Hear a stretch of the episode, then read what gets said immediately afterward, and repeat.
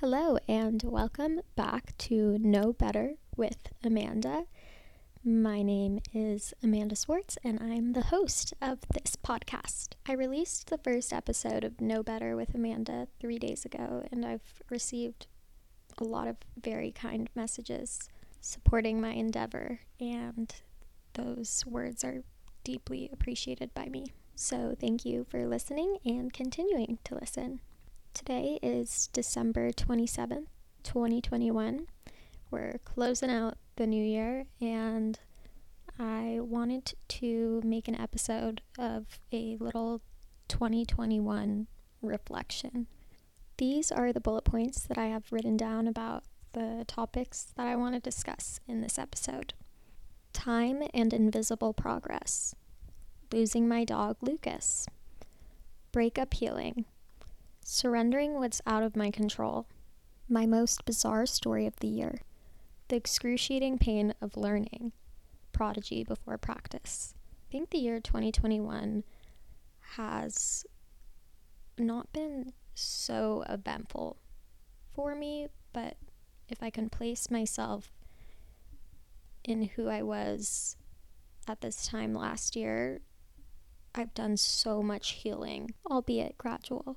I'll paint you a picture of what's going on in my life right now. It is 1:44 p.m. It is very bright outside, which I love because it means that I don't have to have any unnatural light going in my room. So it's just light and serotonin is pumping through. I have my incense lit. I wanted to say litten, but that is so wrong. I have my incense lit and a candle going. Um, the heat is on because it's a crisp 49, 52 degrees outside in Los Angeles, which for us is pretty cold. I spend most of my time now in Connecticut on the East Coast for college, and it is much colder there right now. But the power of contrast dictates that I will be cold relative to where I am physically located. Yesterday, I called my sister, who's living on the East Coast right now in Boston, and I told her that it was cold in LA, and she said, Tell that to my frostbitten fingers, which was a fair retort. Anyways, things are going pretty okay, pretty well right now in my home. Someone in my household does have COVID, which is unfortunate, so we are all quarantining, but I feel lucky to be doing so in the comfort of my home with my cute little dog beside me at all times. In front of me right now is my moleskin journal, which contains the bullet notes that I want to talk about this episode. As I mentioned earlier, I don't know that 2021 has been such an eventful year, but I do think that I've made a lot of progress and growth that wasn't necessarily visible to me at the time that I was making it. This time last year, I was on my winter break, but due to COVID, my school set our winter break from the beginning of Thanksgiving until mid February or the beginning of February, which was a really long time. It was like having summer breaks smack in the middle of the year. I had taken a few incompletes in my classes, and I was really stressed about just finishing my finals up. And I'm grateful this year that somehow I managed my time and did not have to do that this year, so I do have a lot of nice free time on my hands. This time last year, I had just initiated a breakup and was very distraught emotionally, and overall, I just wasn't doing so well. So I'm, I'm grateful to be in my winter break this year in a much better and more healed headspace. The first note I have under my 2021 reflection is time and invisible progress. In AA or Alcoholics Anonymous, there's the saying that we should all be taking it one day at a time.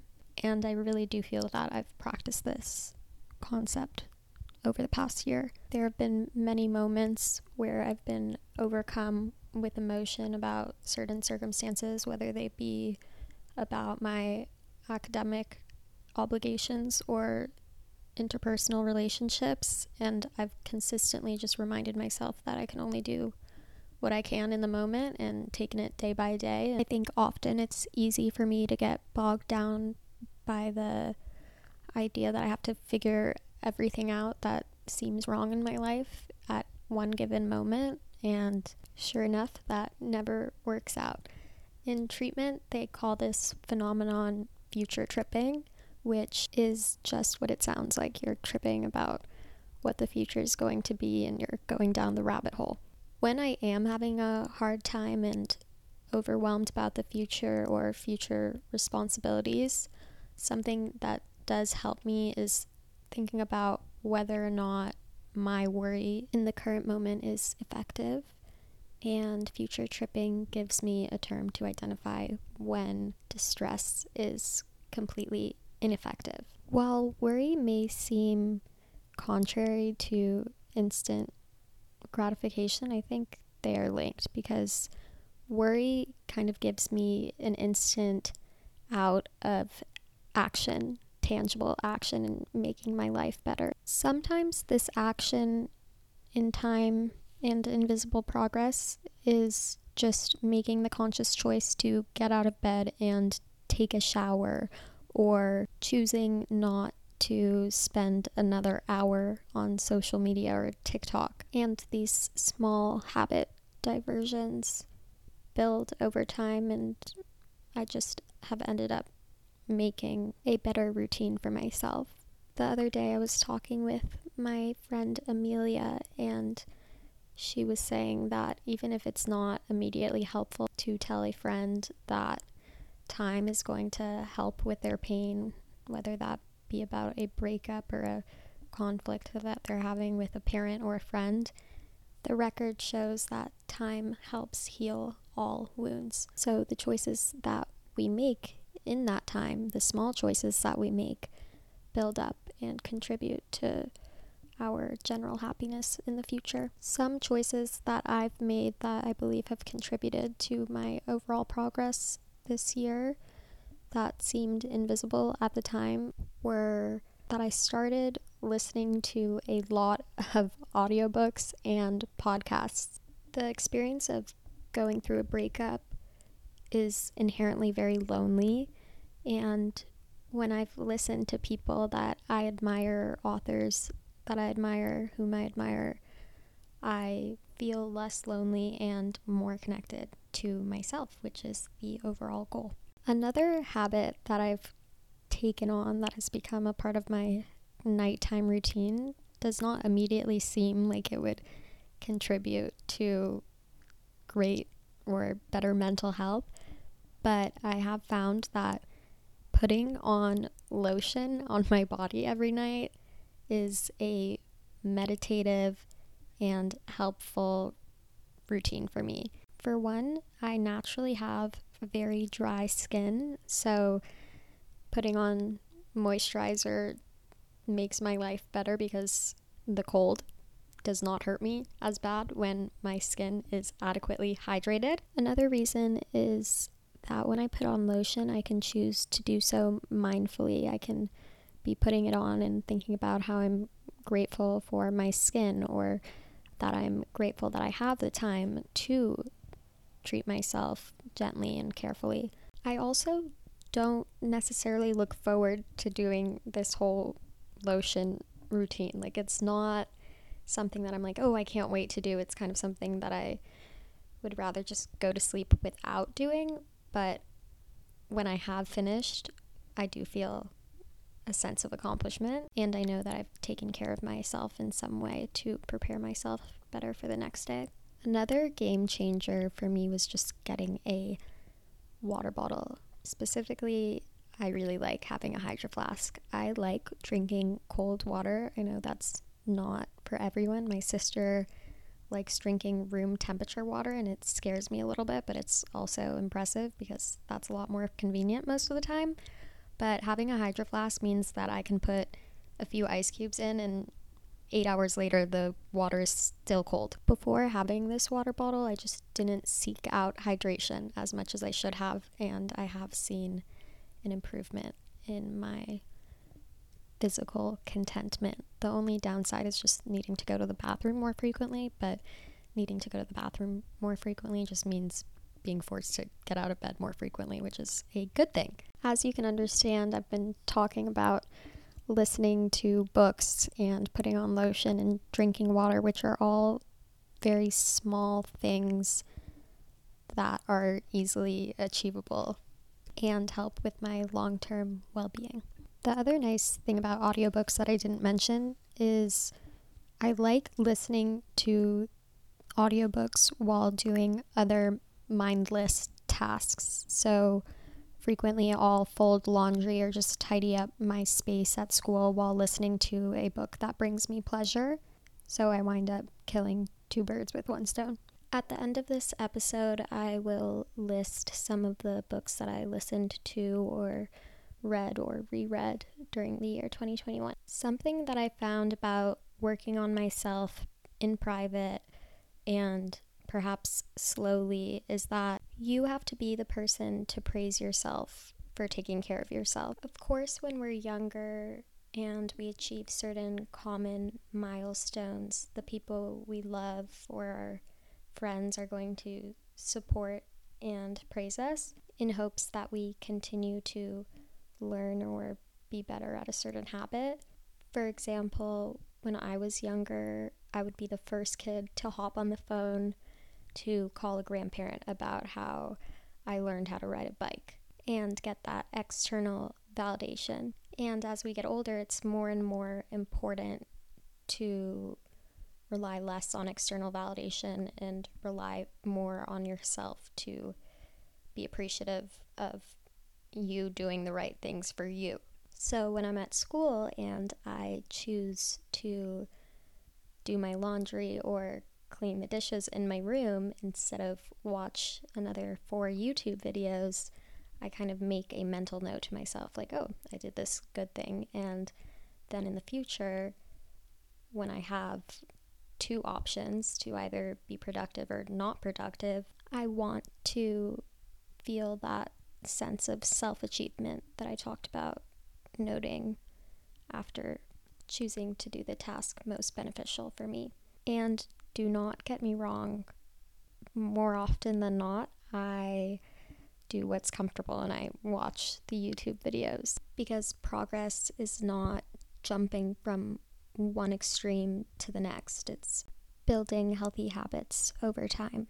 For me, one of the greatest, greatest, new word alert, greatest barriers to making the kind of progress I'm looking to make is the voice in my head that says, I'll do it next time or I'll do it tomorrow. That becomes a cycle that's never ending. Sometimes all it takes is one or two times making the healthier choice and just proving to ourselves that we're capable of doing something different. And each person's progress varies by the individual. It can be so intimidating to even try to grow if our standards for ourselves do not reflect our current state of being. It is one thing to have reasonable goals for ourselves, and it's another to have self expectations so grand that they paralyze us from even moving forward.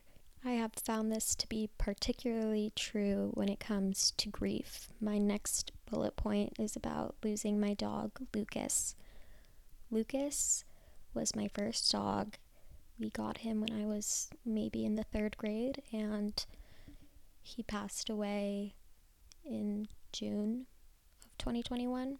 In the last episode, I talked about how I had anxiety as a child and a big way that that manifested when I was younger was I was petrified, so, so scared of dogs growing up, to the point that my friends would put their dogs away while I was over, or even hearing keys jingle made me really physically uncomfortable because I thought it was the sound of a dog collar. So, in my family, it was a really big deal when we got our first dog. We got Lucas from a dog rescue that was a block and a half from our elementary school.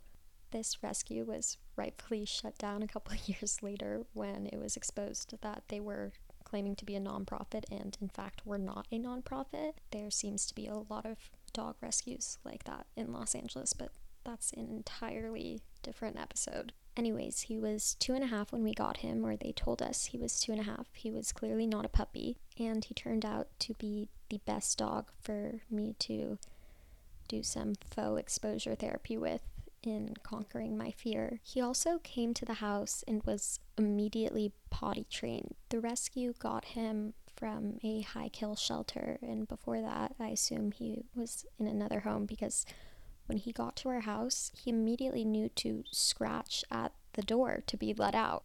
Lucas was immediately convenient, loving, and fit beautifully into our family. He really was such a sweet dog.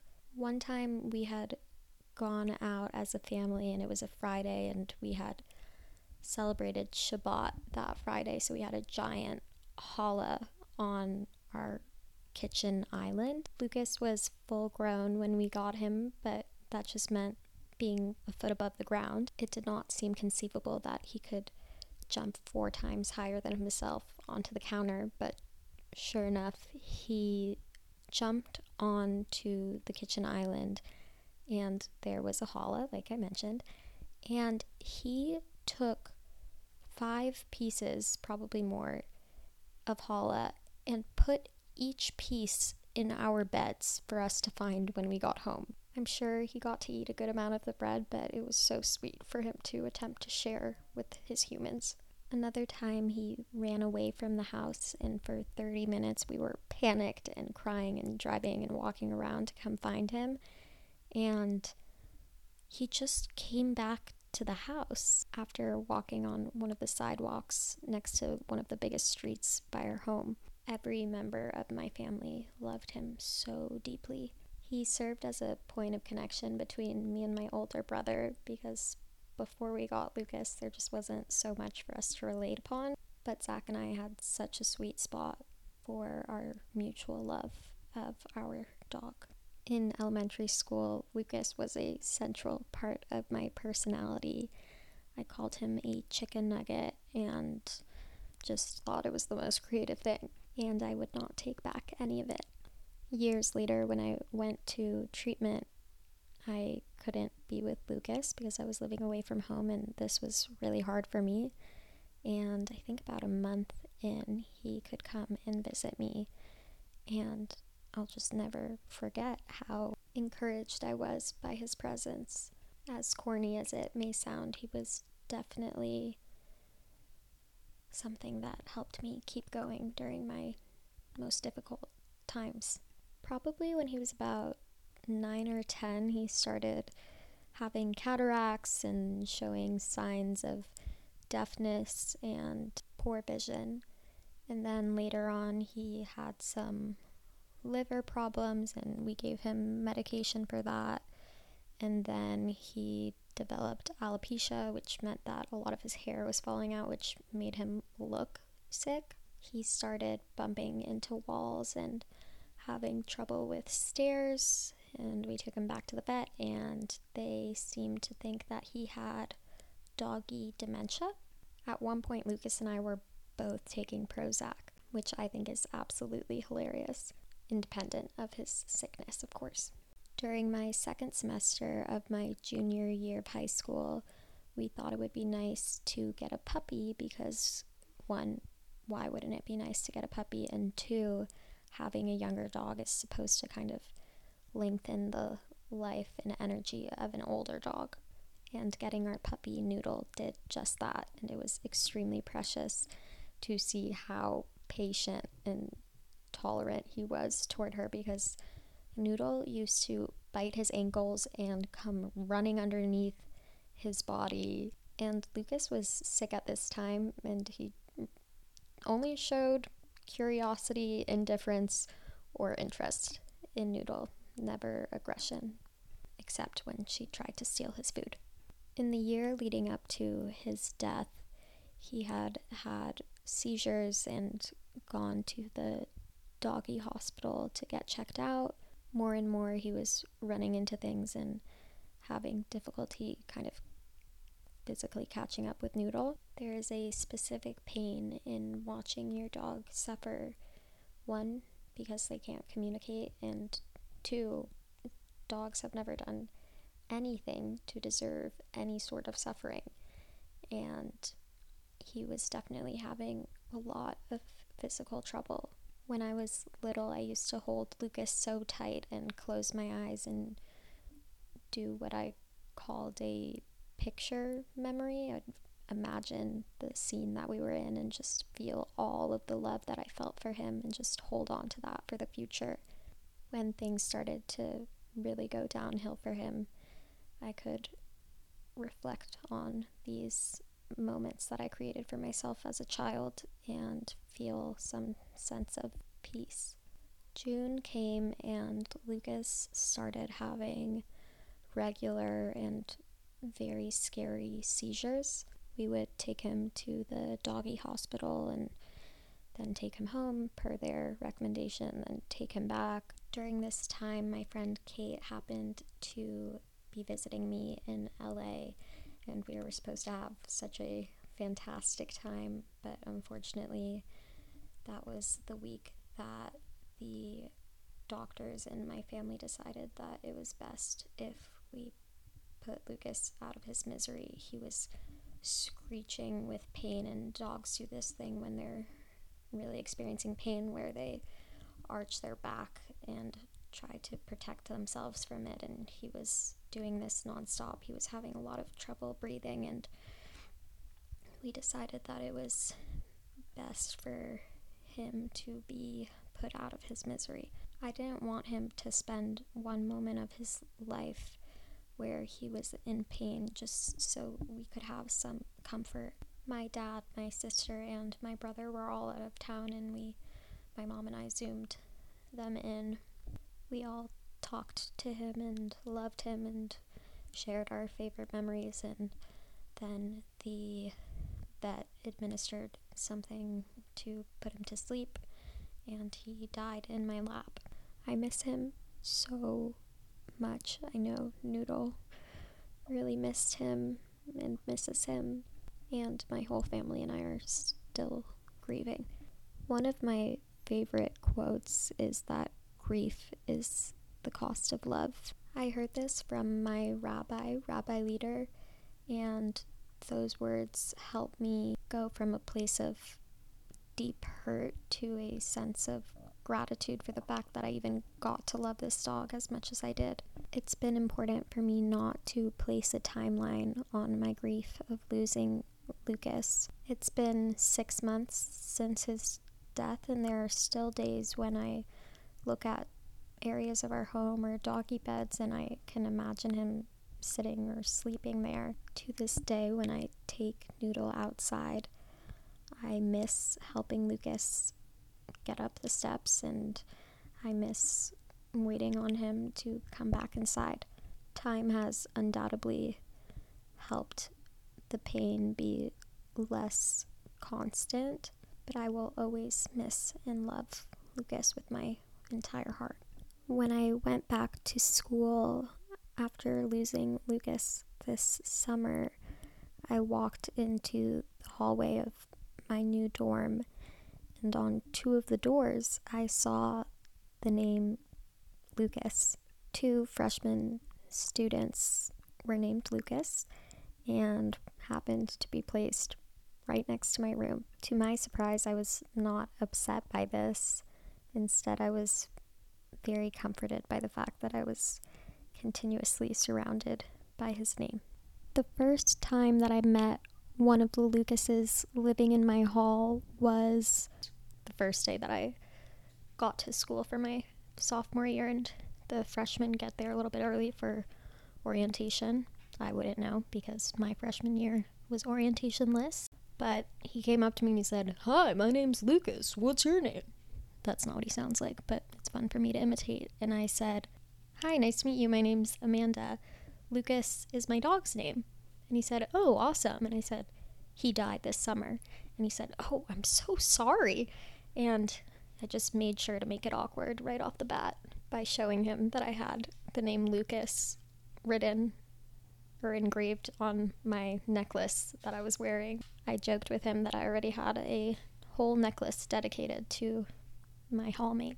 This is just a silly story, but I think it goes to show that grief can look like a lot of different things. It can be sad and mourning, and it could also be joking and reminiscing, and neither way is the right or better way to cope with such a big loss. In a similar sense, that there's no way or no right way to cope with losing a pet. There is also no right way to cope with the loss of a person in your life. And the next note that I have under my 2021 reflection is breakup healing. And the only thing I wrote under that was actually don't discount goodness upon reflection. I wrote that in my journal, I think like six months ago, when I realized that I was canceling out all of the good things that I had experienced in my previous relationship in an attempt to protect myself from the fact that there was both good and bad in the relationship. I think a lot of the times it's easy for us, I found in my friends and with me to choose to view our relationships after the fact as all good or all bad. And that's typically never the case. It's a lot easier to put a person into one category than to appreciate that all people, myself included, fall under a lot of different categories, positive and negative. And let's not forget the neutral categories. Don't want to forget those. I've noticed in this podcast that my S's sound kind of sharp, and I don't know how to feel about it.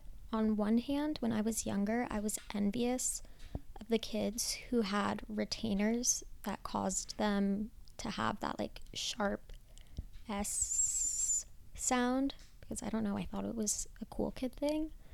But now I have this little voice in my head that's like every time I use an S, is that kind of annoying to the listener?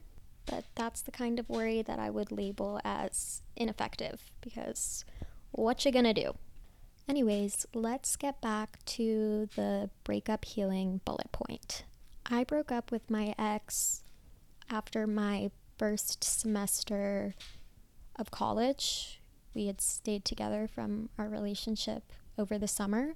And the end of that relationship was particularly hard for me in a way that my first relationship in my freshman year of high school was not because there was a good amount of lying and cheating, which I could not control. And even though I knew for a bit that I needed to end that relationship, I still had a huge bruise to my ego. When you give a person a second chance after they've really hurt you, it can be a nice thing because I do believe in second chances. I think it's important to offer people that gift. But when a person betrays you again after you opened yourself up to them a second time, it kind of feels like you've closed the door on your own finger. Like, I put myself here. At the time, I felt like I had set myself up to experience pain, and that sort of felt like a self betrayal. And for a few months after the breakup, into the beginning of 2021, I was kind of, I think my brain was addicted to thinking about the hurt and I don't know that I would have looked at it this way then. In fact, I really doubt I would have. But I think that obsession with focusing on the pain that was inflicted on me from another person was a way of me deflecting my own accountability in the fact that I had to move on and accept that what I thought the relationship could be would never happen, and to know that I'm responsible for my own happiness.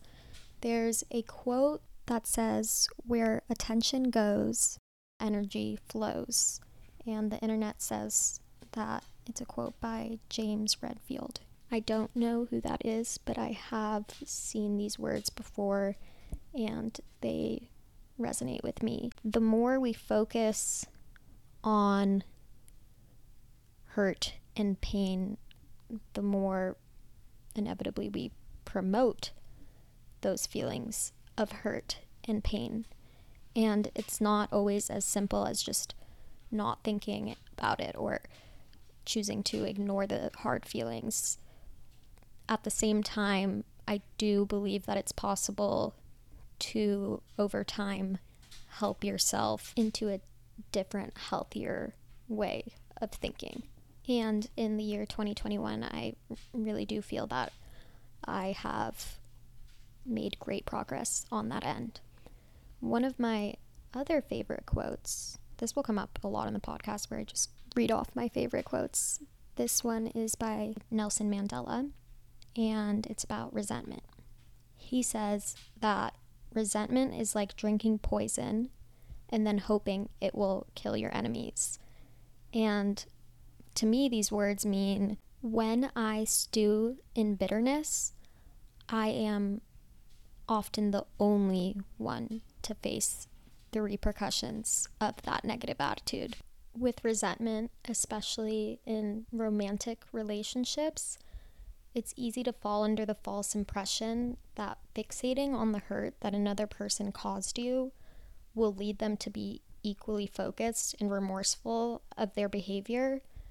But to the same extent that our own growth is not instantaneous, the behavior of the person who hurt us is not likely to change without time and consistency, no matter how much resentment we harbor toward them. Holding ill will does not speed up another person's path to becoming a better version of themselves. If anything, it just promotes resentment on their end and keeps us miserable. I want to make it clear that I'm not suggesting that it's wrong to have moments or periods of time when we are bitter. What I am saying is that resentment often doesn't get us to the place that we're looking for it to take us. The next bullet point I have on my list is surrendering what's out of my control. And this is kind of self evident. I think over the past couple years, we've heard a lot about things being out of our control with coronavirus. This concept of surrender was introduced to me about five years ago when my treatment team wanted me to surrender to the fact that I was going to need help for a bit before I could function on my own in the regular world. And similarly to how I talked about in my last podcast episode, that the word vulnerable had a negative connotation for me, so did the word surrender. My immediate thought was so you want me to give up and not stand for what I believe in. But surrender is not about not standing for what you believe in, it's about accepting the fact that there are a lot of things that are out of our control. One of the main quotes in AA is Grant me the serenity to accept the things I cannot change, the courage to change the things I can, and the wisdom to know the difference. In my treatment five years ago and in my recovery today, it is essential to my well being for me to put more focus on keeping my side of the street clean instead of giving attention to the things that aren't in my power. One of the things that is in my power and a way for me to attempt to try to keep my side of the street clean is storytelling, and especially storytelling through this podcast. My next bullet point is my most bizarre experience of 2021. The story that I'm about to tell took place in late May or early June of this past summer. I had a plan with two girls, Amelia and Callie, to get dinner in Malibu at a restaurant called Cafe Habana. I drove us all out there. We got to the restaurant, we were seated, and we ordered our food. After about an hour of a typical dinner an enjoyable conversation and good food, I got up to go to the restroom. At this restaurant, there are two bathrooms on either side of a pretty large bar. The first bathroom that I went to was occupied, so I walked over to the other side of the bar and on my way to the next bathroom, I made eye contact with a man sitting at the bar and he winked at me. I froze for about a second and thought to myself, what the fuck is OJ Simpson doing at this bar? Instead of finishing my route to the restroom, I pivoted and kind of ran back to our table where I told Amelia and Callie, I think OJ Simpson is here. In a moment of confusion, one responded, He's dead, and the other said, He's in jail. And I said, Neither of those things are true, and I don't think it could really be him. After about a minute, I remembered that just a week or two prior, I had binge watched the 10 episode series on Netflix titled The People versus OJ. And I figured that the person I made eye contact with must have been the actor who played OJ Simpson in the series. So we look up the cast of The People versus OJ and see that Cuba Gooding Jr. was the actor who played OJ's character. I could tell because when I clicked on Cuba's Google Images, I saw a photo of him being arrested and immediately connected it to the series. And while I 100% know that Cuba Gooding Jr. does not look very similar to OJ Simpson, I had just watched 10 hours of him playing that character. So when I made eye contact with him at the bar, I had a moment of panic and confusion. When I came to know that it was Cuba and not OJ, I was excited because I had made eye contact with this famous actor and I knew that he won an Academy Award at the Oscars in 1997, which I thought was cool. He was seated alone at the bar, so I asked Amelia and Callie if they thought it would be okay if I went up to him and told him that I admired his talent in the series The People versus OJ, to which they responded, Why not? Go for it. So I went up to the bar. He greeted me with a smile. I told him that I thought he did an incredible job in his role in the Netflix series. He thanked me and told me, You are a beautiful young woman. I thought this was a weird thing for him to say to me, but I thanked him and awkwardly responded with, I like your beard ponytail because he had a tiny little beard held together by a tiny elastic forming a ponytail on his chin. He laughed and said thank you, and I said, or I don't know what you call that. And he said, I guess I'll call it a beard ponytail. He said that he was glad that I enjoyed the series and that he was glad that I could take a compliment to which I responded something like, Yeah, it's good to take a compliment, and asked him if I could take a selfie with him, to which he responded, Of course. So we ended up taking two selfies. I went back to the table. I was on cloud nine. I was like, wow, that was so cool. I texted my mom the selfies and she responded, look him up, period. I was confused for a moment because I had looked him up and that's why I thought it was so cool that I got this photo with him. But when I clicked on the image of him in handcuffs again, I realized that he was not playing a part, that this was a real life photo of Cuba Gooding Jr. being arrested on account of forcible touching of a 29 year old woman at a Manhattan nightclub. As of August 2020, 30 women have accused him of unwanted touching, including allegations of assault and rape. He pleads not guilty, but I believe all of the women who are victims of his sexual abuse. The three of us wound up leaving the restaurant pretty soon after we found out this information because we just didn't know about his history until my mom texted me, and I never, ever, ever would have knowingly gone up to a sexual perpetrator and pay him a compliment. I really regret having gone up to him and not having known about his past abuse. On the car ride home, I thought about the victims of his abuse and how scary it is just to be a woman and not know that a person that you're talking to is a sexual predator. I hope that all of the survivors who were subject to his abuse get the justice that they deserve. This experience taught me that it's really important that when I decide to go up to a stranger that I am making a well-informed decision and I did not do that in the case of going up to this horrible person. The next bullet point that I have in my 2021 reflection is the excruciating pain of learning, which certainly applies to the last story. However, when I wrote this bullet, I was more referring to the phenomenon of it being really uncomfortable to struggle while you're learning something for the first time. While I have no shortage of interests that I wish to pursue, I do have a pretty low tolerance for being bad at a new pursuit. Shame washes over me when I'm struggling in the beginning stages of learning something. And I understand that it is not logical for me to expect myself to know how to do something before I've learned to do it. But the shame is not about logic, it's about an attempt to protect myself from failure, even though enduring failure is the only way to get to the point of success. But there's a huge part of me that just wants to be good at something before I have learned to be good at it.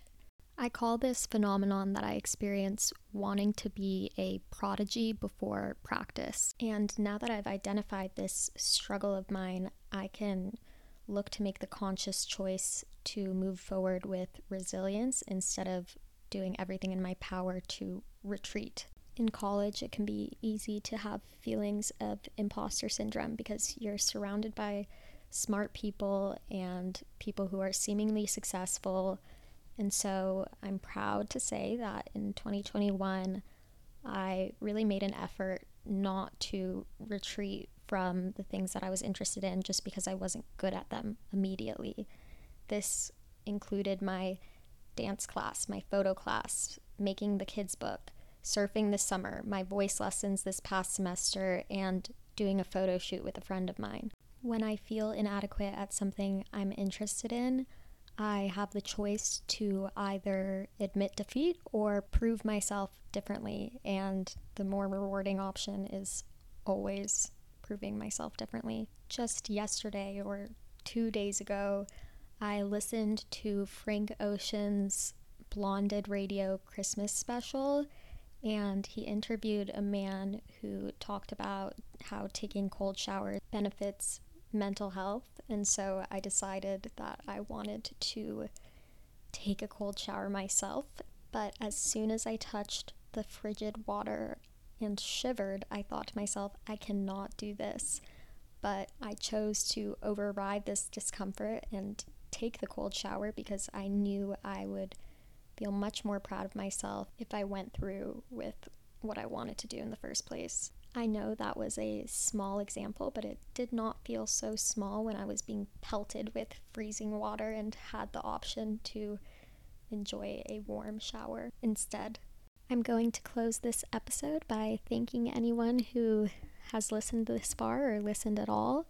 Thank you for bearing with me while I figure out how to best record this podcast. I promise that in 2022 I will look to do interviews and have meaningful conversations with those who I admire instead of just posting a monologue of my inner thoughts. Earlier, I mentioned that I would be sharing some of the books that I've read or reread this past year. So if you're interested in that, stay tuned. If not, goodbye. I hope you have a happy and or tolerable New Year's Day. Now for the bookworms. I will read you guys some of the titles of the books that I've either read for the first time or reread. And when I say read, I mean listen, but bear with me. I have listened to The Bell Jar by Sylvia Plath.